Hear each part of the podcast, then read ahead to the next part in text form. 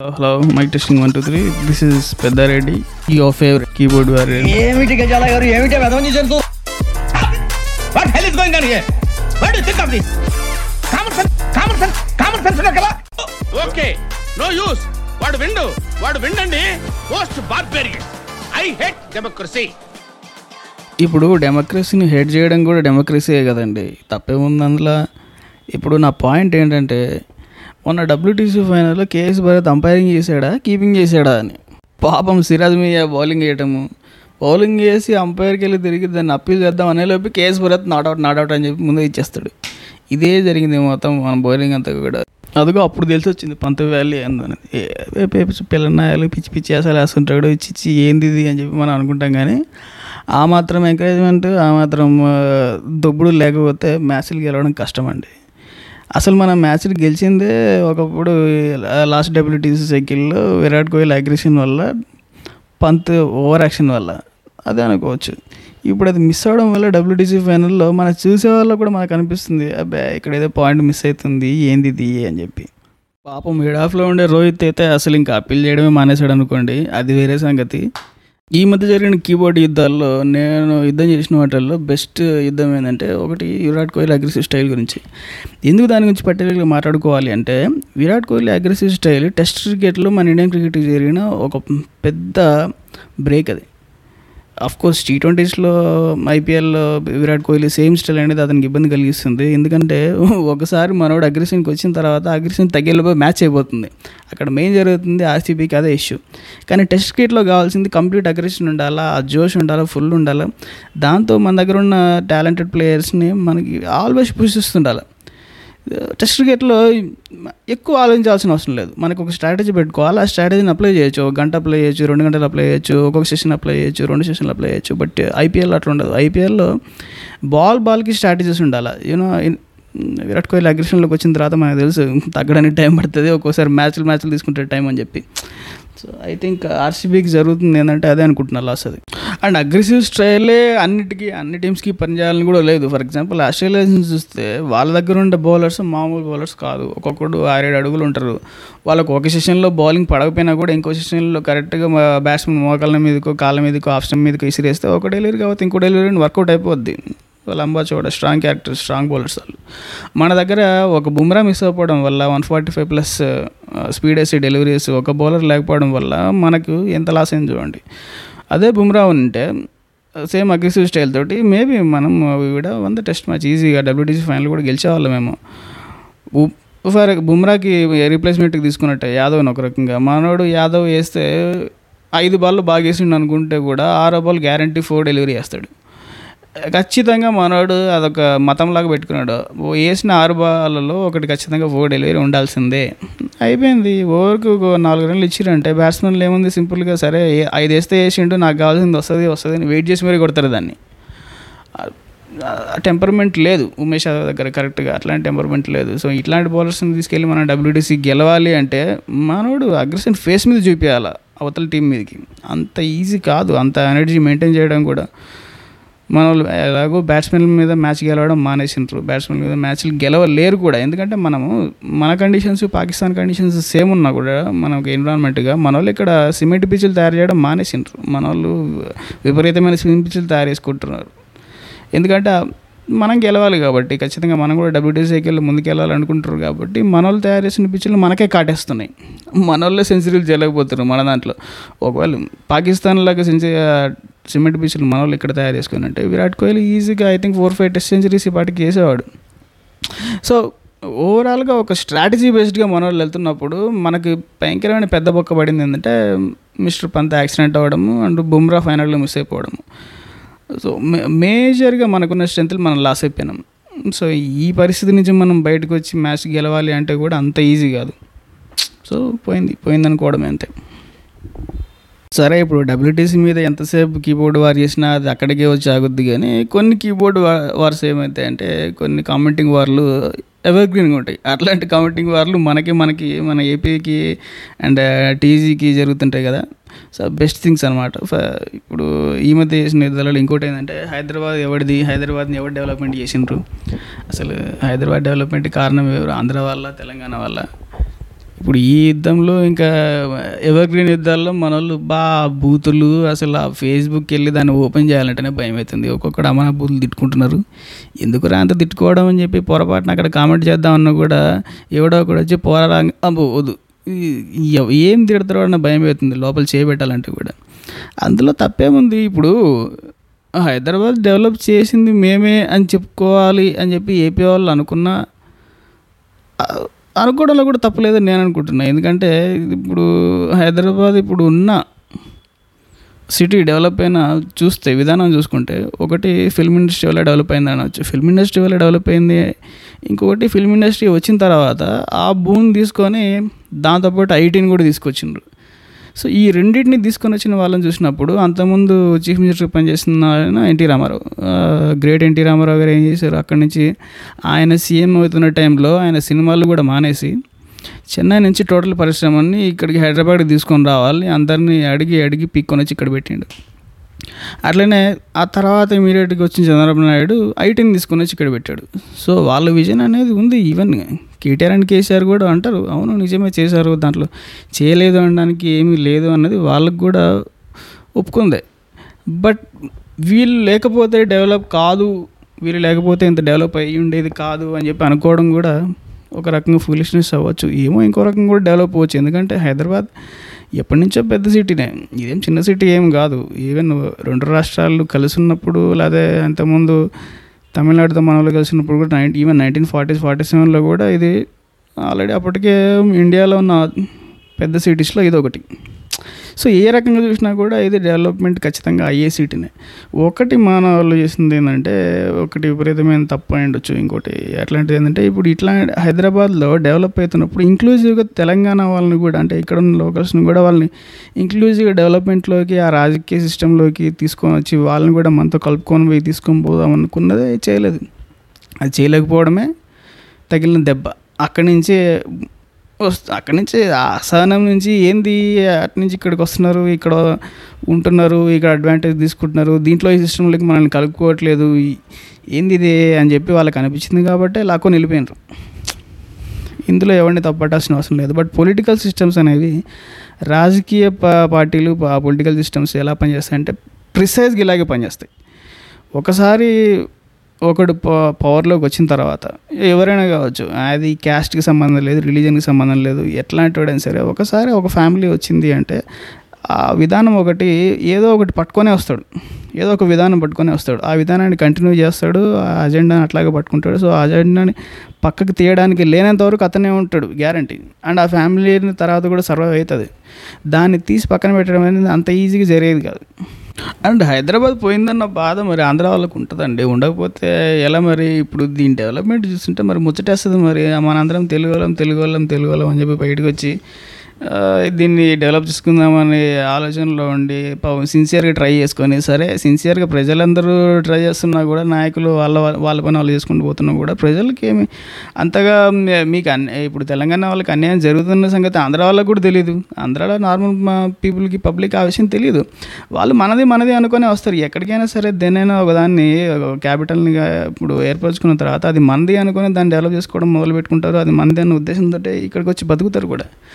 So దాన్ని ఇప్పుడు Hyderabad develop అవుతున్న పరిస్థితిని కూడా చూస్తే భయం అవుతుంది ఎందుకంటే ఇప్పుడు కొన్నాళ్ళు పోతే తెలంగాణలో హైదరాబాద్ ఉండడం కాదు. హైదరాబాద్ తెలంగాణ ఉంటుందేమో అన్నట్టు డెవలప్ అవుతుంది. ఇది అవుటర్ రింగ్ రోడ్ మీద అవుటర్ రింగ్ రోడ్లు వేసుకుంటూ వెళ్ళిపోతున్నారు. ఏదో ఒకటి మన చిన్నపిల్లలు డివైడర్ని మధ్యలో పెట్టేసి నోట్బుక్లో హోంవర్క్ ఇచ్చినప్పుడు దాని చుట్టూ గీత గీసినట్టు హైదరాబాద్ చుట్టూ ఒక గీత దానికి ఒక యాభై కిలోమీటర్ల దూరంలో వంద కిలోమీటర్ల దూరంలో ఇంకొక గీత కొట్టుకుంటే సర్కిల్ అట్లా కూడా వస్తున్నాయి అవుటర్ రింగ్ రోడ్లు ఇప్పుడు. అవుటర్ రింగ్ రోడ్ లోపల జరిగేదంతా డెవలప్మెంటే. సో ఇది ఈ రింగులు పెరుక్కుంటా పెరుక్కుంటా నాకు తెలిసి అటుపక్క ఆ మహబూబ్ నగర్ని దాటిపోయి కర్నూలు దాకా వెళ్ళిపోవచ్చు. అసలు ఆశ్చర్యపోయినా పర్లేదు హైదరాబాద్ ఆంధ్రాలోకి వచ్చిందంటే కూడా అట్లుంది పరిస్థితి ఇప్పుడు హైదరాబాద్ డెవలప్మెంట్ అనేది. బట్ దీంట్లో ఇంకా పొలిటికల్ సిస్టమ్స్ మనకి హైదరాబాద్ లాక్కున్నాయని అని చెప్పి మనం అనుకోకుండా తెలుగు వాళ్ళు అనుకోవడమే అంతే. ఇప్పుడు దాన్ని హైదరాబాద్ తెలుగు వాళ్ళు అనుకోవడము దాంతోపాటు మనం కూడా కలిసిపోవాలి. ఆ డెవలప్మెంట్లో ఇప్పుడు మన వాళ్ళు వచ్చి మనం దీంట్లో పార్ట్ అవుతామంటే వాళ్ళేం వద్దనే దానికి ఏం లేదు. ఇండియా ఇది డెమోక్రటిక్. ఎవరైనా ఎక్కడికైనా వెళ్ళి బతకొచ్చు. నీకు వేర్పాటువాదం అనేది మన ఇండస్ట్రియల్గా లేదు ఎడ్యుకేషన్లో లేదు. పొలిటికల్ పరంగా ఉంది. సో పొలిటికల్ పరంగా ఉన్నప్పుడు పొలిటికల్ పరంగా నాయకులు ఒక బలమైన నాయకుడు వచ్చి ఒక బలమైన వాదన వినిపిస్తున్నప్పుడు అందులో న్యాయం ఉంది అని చెప్పి అక్కడ ప్రజలకు కనిపించినప్పుడు తప్పదు. జరుగుతుంది జరగాల్సింది జరుగుతుంది. అంతకుముందున్న నాయకులు కొద్దిగా ఇంట్రెస్ట్ తీసుకొని ఉంటే బాగుండేదేమో. అనిపిస్తుంది. ఇంట్రెస్ట్ తీసుకున్నారో లేదో మనకైతే తెలియదు మనం ఈ డిస్కషన్లోకి ఎక్కువ పోకూడదు. పోతే మాడు పగులుతుంది అనవసరంగా. బూతులు తప్పితే ఇంకా వేరేది రాదు. బట్ అందులో ఎంతో కొంత నిజం ఉండుండొచ్చు. కొంత నిజం ఉండొచ్చు ఎక్కువ నిజం ఉండొచ్చు బట్ ఒక బలమైన నాయకుడు వచ్చి ఒక బలమైన వాదం వినిపించిన తర్వాత అది అటు ఇటు తేలిపోతుంది అంతే. దాన్ని ఇంకా ఒక నాయకుడు ఇప్పుడు దాన్ని నడిపించే తీరుని బట్టే ఉంటుంది. అందుకు మనం ఇప్పుడు మనము చూసినప్పుడు మనం కేసీఆర్ గురించి కానీ టీఆర్ఎస్ గురించి కానీ మనం ఆలోచించినప్పుడు అంత ఈజీగా వదిలే దాన్ని ఏమంటారు నార్మల్ నాయకుడు ఏమి కాదు ఆయన. బలమైన నాయకుడు. స్ట్రాంగ్ అసలు టీడీపీలో ఉన్నప్పుడు టీడీపీలో టీడీపీని అజ్ఞాతంగా వెనకుండా నడిపించింది ఆయన అంటారు. అంత భయంకరమైన నాయకుడు అసలు. ఆయనకి రాని స్లాంగ్ లేదు. మన వాళ్ళు అనుకుంటారు ఓన్లీ తెలంగాణ మాండలికం మాట్లాడతాడేమో అని చెప్పి. ఆయన తెలుగులో పండితుడు ఆయన. తె ఎట్లాంటి తెలుగైనా పిచ్చి పిచ్చికి మాట్లాడతాడు. నీకు విజయనగరం యాస మాట్లాడతాడు తెలంగాణ యాస మాట్లాడతాడు ఆంధ్ర యాస మాట్లాడతాడు. నేను తెలుగులో మాట్లాడి చూపించమంటారా అని చెప్పి మొదలుపెట్టినంటే ఆ మనిషి పద్యాలు పాడుతుంటే ఆ మనిషిని పట్టుకోవడం కష్టం. అతనికి ఉంది లోపల నుంచి. అతనికి ఒక భయంకరమైన దాన్ని ఏమంటారు వెలుతురు ఏదో అంటారు కదా స్వయం ప్రకాశం ఏదో ఆయన అంటాడు కదా. పిచ్చి పిచ్చికి మాట్లాడుతుంటాడు ఒక్కొక్కసారి. సో ఆయనకుంది. ఆ ఫైర్ అనే ఆయనలో ఉంది. సో అట్లాంటి ఫైర్ ఉన్న నాయకుడిని ఎట్లా హ్యాండిల్ చేయాలి? ఆ ఫైర్ ఉన్న నాయకుడు మేబీ అప్పుడు అడిగిండొచ్చు కూడా. తెలంగాణకి మీరు ఇది చేస్తున్నారు ఇది చేస్తున్నారు మీరు మరి ఇది చేస్తున్నప్పుడు మాకు ఇక్కడ ప్రాబ్లం అవుతుంది. ఈ డిస్కషన్స్ అన్నీ నాయకులతో జరగలేదు అంటే అది తప్పు. ఖచ్చితంగా డిస్కషన్ జరిగింటే ఆ డిస్కషన్లో మేబీ అతనికి ఏమైనా ఆ టైంలో అంత సరైన ట్రీట్మెంట్ జరిగిండకపోఉండొచ్చు ఆ ఫైర్ నుంచే ఆ ఫైర్లో నుంచే నాయకుడు పుట్టిండొచ్చు. తీసుకున్నాడు. ఆమ్, సరైన అదే అదే ఫైర్ని మొత్తం జనాలందరిలోకి నింపాడు అంతే. సో బట్ ఇప్పుడు అయిపోయిన తర్వాత మళ్ళీ మనందరం ఒకటే అనుకుంటున్నాం కదా. మనందరం అనుకుంటే ఒకటే అనుకోవాలా? ఆ బూర్లు తగ్గించుకొని కొద్దిగా ముందుకెళ్తే సరిపోతుంది అన్నది నా ఉద్దేశం పర్సనల్గా అంతే. సరే ఇప్పుడు మరి ఇంత యుద్ధం ఇన్స్టాగ్రామ్లో ఆ కామెంట్లో చేయాలంటే ఆ ఎంత పే ఎన్ని పేరాలు కొట్టాలా ఎంతసేపు టైం తీసుకోవాలా దాని పేరా కొట్టేటప్పుడు పొరపాటున ఏళ్ళు తగిలిందంటే ఆ ఏళ్ళు తగిలి మొత్తం అంతా వెళ్ళిపోతుంది మళ్ళీ ఫస్ట్ నుంచి కొట్టాలి. ఇన్స్టాగ్రామ్లో ఎడిట్ ఆప్షన్ కూడా లేదు. అంత యుద్ధం ఇక్కడ చేయాలంటే ఇన్స్టాగ్రామ్లో ఇంకా వల్ల కావట్లేదు కాబట్టి పాడ్కాస్ట్ పెట్టాల్సి వచ్చింది. ఎందుకంటే మనకు పాడ్కాస్ట్ వల్ల దీంట్లో అడ్వాంటేజ్ ఏంటంటే ఒకటి మెయిన్గా జరుగుతుంది ఇన్స్టాగ్రామ్ ఫిల్టర్ నుంచి తప్పించుకోవడం. ఇన్స్టాగ్రామ్ ఫిల్టర్ నుంచి తప్పించుకోవాలి అని ఎందుకు అనిపిస్తుందంటే అమెరికన్ ఫిల్టర్లు ఎట్లా పనిచేస్తున్నాయంటే అమెరికా వాడు ఇండియాని తిట్టినప్పుడు లేకపోతే ఏదో ఇంకో వేరే వాడు వాడు మన కల్చర్ని బూలు తిట్టినప్పుడు మన కల్చర్ని పిచ్చి పిచ్చికి మాట్లాడినప్పుడు ఫిల్టర్ పనిచేస్తలేదు ఇండియా వాడు అదే ఒకవేళ అమెరికన్ కల్చర్ని కానీ లేకపోతే వాళ్ళ విషయాలను కానీ మనం ఒకవేళ ఈవెన్ మోడరేట్గా మనం దాన్ని వేసుకున్నా కూడా ఆ ఫిల్టర్లు భయంకరంగా పనిచేస్తున్నాయి వెంటనే కాటేస్తున్నాయి ఫిల్టర్స్. సో టోటల్గా మొత్తం సిస్టమే అట్లా ఉంది ఏది ఏ అంటారు కానీ ఏ అంటే కూడా నాకు తెలిసి మనకి మనల్ని నాశనం చేసేది అది ఆర్టిఫిషియల్ ఇంటెలిజెన్స్ కాదు అది. అది అమెరికన్ ఇంటెలిజెన్స్ అది. మనం ఆ టెక్నాలజీలో ఎలాగో వాళ్ళని దాటి ముందుకు పోవాలంటే టైం పడుతుంది. అండ్ ఆ టెక్నాలజీని మనము ఏదో చెత్త కుప్ప మీద వేసుకున్నట్టు మన మీద వేసుకొని పోవాల్సిందే తప్పదు. అవి మన మీద వేసుకొని పోతున్నాం కాబట్టి మనం దాని మీద బతుకుతున్నాం అనుకుంటాం కాబట్టి వాళ్ళు వాళ్ళ చెత్తను తీసుకొని మన మీద వేస్తారు. అదే మన దగ్గర ఉన్నదాన్ని మన కలిసి బాబు ఇదిరా మాది మాది అది కాదురా అని చెప్పి మనం వాళ్ళని ఏమన్నా అంటే ఆ నాయాలు వినరు. మనల్ని ఖచ్చితంగా ఏదో ఒక మాట అంటారు. మనకి తెలంగాణ వాళ్ళకి మనకి మా హిందీ వాళ్ళకి మనకి తమిళనాడుకి పడట్లేదు. వాళ్ళకి మనకు పడాలని ఏముంది ఆ నాయాలు నానా మాటలు అంటారు. పోనీ వాడు వాడు మనల్ని నానా మాటలు అన్నాడని చెప్పి వాడిని ఒక మాట మనం అందాం అనుకుంటే ఈ ఫిల్టర్ వెంటనే కటింగ్ కొట్టేస్తుంది. సో ఇన్స్టాగ్రామ్ మన మనది ఇండియాకి సంబంధించినంత వరకు ఇండియన్ ఐడెంటిఫికేషన్ కానీ ఇండియన్ మొమెంటమ్ని కానీ ఇన్స్టాగ్రామ్ ముందుకు తీసుకెళ్ళదు. ఇన్స్టాగ్రామ్ అనే కాదు ఆ మాటకు వస్తే గూగుల్ తీసుకెళ్ళదు ఏది కూడా తీసుకెళ్ళదు. ఎందుకంటే మనము ముందుకు వెళ్తున్నాం మన ఎకనామీ పెద్దగా అవుతుంది. సో మనం డైరెక్ట్ ట్రావెల్ అవుతాం. దేనికైనా కూడా. ఎట్లాంటి సూపర్ పవర్కైనా డైరెక్ట్ ట్రావెల్ సూపర్ పవర్ మనం అవుతున్నాము మెల్లగా ఎకనామీ ముందుకెళ్తుంది. ఇంకో థర్టీ ఇయర్స్లో ఫర్ ఎగ్జాంపుల్ మనము అమెరికాని క్రాస్ చేస్తున్నాం అని చెప్పి వాళ్ళకి అక్కడ తెలుసు. వాళ్ళకి జీడిపిని మనం క్రాస్ చేస్తామని. వాడు ఆ రిస్క్ ఎందుకు తీసుకుంటాడు? సో వాడు ఆ రిస్క్ తీసుకోడు కాబట్టి వాళ్ళ దగ్గర ఎంత చెత్త తీసుకొని ఆ చెత్త మన మీద వేసేసి మనం ఇంకో థర్టీ ఇయర్స్ లేట్ చేద్దామని అనుకుంటాడు. మనకి ఇంకో థర్టీ ఇయర్స్ లేట్ చేద్దామంటే మన వాళ్ళు చేసేది ఏముంది? వాళ్ళ చెత్త అంతా మనం తీసుకొని వచ్చి మనం మనం తనుకుంటూ చేస్తుంటే మనం ఆ ఇంపెటెన్స్ మనం కోల్పోతాం. మనం ఫార్వర్డ్ అవ్వలేము. ఒక టెన్ ట్వంటీ ఇయర్స్ లాస్ అయినా కూడా వాడికి ఆనందమే కదా. సో వాళ్ళ ఫిల్టర్స్ ఇలాగే పనిచేస్తాయి. ఈ యుద్ధాలు కీబోర్డ్ యుద్ధాలు మనం అక్కడ ఇన్స్టాగ్రామ్లో చేయలేం. అసలు ప్రిసైజ్గా మనం మాట్లాడే మాటలు ఆ ఫిల్టర్లు లేపేస్తున్నాయి ఘోరంగా. సో ఈ ఒక్కొక్కసారి ఇంటర్నేషనల్ యుద్ధాలు కూడా చేయాల్సి వస్తుంది. ఈ మధ్య అసలు అట్లాంటి ఇంటర్నేషనల్ యుద్ధం ఒకటి సౌదీ అరేబియా గురించి అంటే సౌత్ ఏషియన్ ముస్లింకి తర్వాత సౌదీ అరేబియా ముస్లిం గురించి ఒకటి చేయాల్సి వచ్చింది. వాడెవడో న్యూయార్క్లో ఉండే లెబనాన్ ముస్లిం అనుకుంటా. వాడు సౌత్ ఏషియన్స్ అందరినీ తిడుతున్నాడు. మీరు ఫ్యామిలీస్ అందరితో కలిసి ఉంటారు. అసలు అది ఇస్లాం కాదు అది. సౌత్ ఏషియన్ వాళ్ళకి అర్థం కాదు ఎంత చెప్పినా కూడా. వైఫ్ని తీసుకెళ్ళి పేరెంట్స్ దగ్గరే ఉంచుతారు అని చెప్పి వాడేదో పిచ్చి పిచ్చికి మాట్లాడితే ఇక్కడ కలిసిపోయినారు. ఇండియన్స్ పాకిస్తానీస్ బంగ్లాదేశ్ అందరు కలిసిపోయినారు. ఆల్ ముస్లిమ్స్ కలిపిపోయారు ఈవెన్ హిందూ వాళ్ళు కూడా మాట్లాడుతున్నారు వాడితోటి. వీళ్ళందరూ మాట్లాడేది ఏంటంటే పోరా మీది వేరు మాది వేరు. ఇస్లాంకి సంబంధం లేదు అని చెప్పి డైరెక్ట్గా చెప్పకుండా అట్లా చేయకూడదు. పేరెంట్స్తో కలిసి ఉండాల్సిందే. పేరెంట్స్తో కలిసి ఉండకపోతే ఎట్లా? పేరెంట్స్ని వదిలేసుకొని వెళ్ళి వెళ్ళిపోతారా? ఇది వాడేమంటాడంటే వాడు మాకు బుక్లో ఇట్లా చెప్పలేదని చెప్పి వాడు ఆ బుక్ని తీసుకొని వస్తాడు. అది కాదు మీ ఇస్లాంకి ఎగనెస్ట్ పోతున్నారు అసలు మీరు ముస్లింలే కాదు కల్చరే పనికి మాలి కల్చర్ అని చెప్పి వాడు వేసుకుంటున్నాడు. కల్చరే పనికి మాలి కల్చర్ అని వాడు వేసుకుంటున్నట్టే వాడు ఎవరి తరపున వేసుకుంటున్నాడు అరేబియా తరపు నుంచి వేసుకుంటున్నాడు వాడు. ఇది ఫస్ట్ టైం అంటే నేను ఈ మధ్య చూసిన కామెంటింగ్ వార్స్లో మన వాళ్ళు ఆపస్లో మొత్తం గొడవ పెట్టుకోకుండా వాడితో గొడవ వేసుకుంటున్నారు. సో ఇట్లాంటివి కూడా జరుగుతుంటాయి. నాకు అనిపించింది ఏంటంటే Um, దానికి మెయిన్ రీజన్ ఏంటంటే నాకు అనిపించింది సౌత్ ఏషియన్ కల్చర్ అనేది వేరు.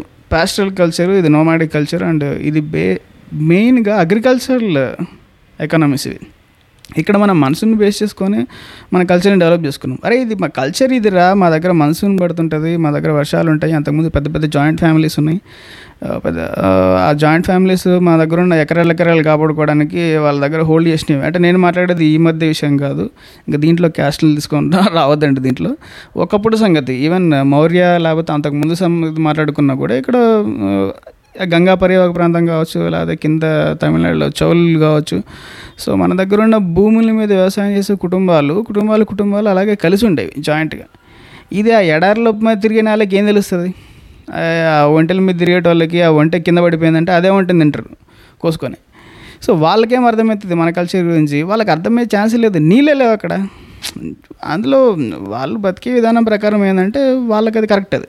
మనం బతికే విధానం ప్రకారం మనకి ఇది కరెక్ట్. మనము పేరెంట్స్తో కలిసి ఉన్నాం ఇంక ఇప్పుడు అంటే ఇంక ఇప్పుడు మారిన పరిస్థితులను బట్టి మారిన కలిసిన బట్టి ఇప్పుడు వైఫ్ని తీసుకెళ్ళి ఇంట్లో పెట్టడము జాయింట్ ఫ్యామిలీ సిస్టంలో ఒక పెద్ద సిస్టంలో తీసుకెళ్ళి కూర్చోబెట్టడం అనేది పాపులేషన్ భయంకరంగా పెరిగిపోయిన తర్వాత అది కష్టమైంది నిజమే అది. ఎందుకంటే ఇప్పుడు పాపులేషన్ ఎంత పెరిగిపోయిందంటే ఘోరంగా అప్పుడు పరిస్థితులు ఎప్పుడో బీసీ కాలం నాటి పరిస్థితులు వేరు ఇప్పుడు పరిస్థితులు వేరు. ఇప్పుడు ఎవరికి ప్రశాంతత లేదు.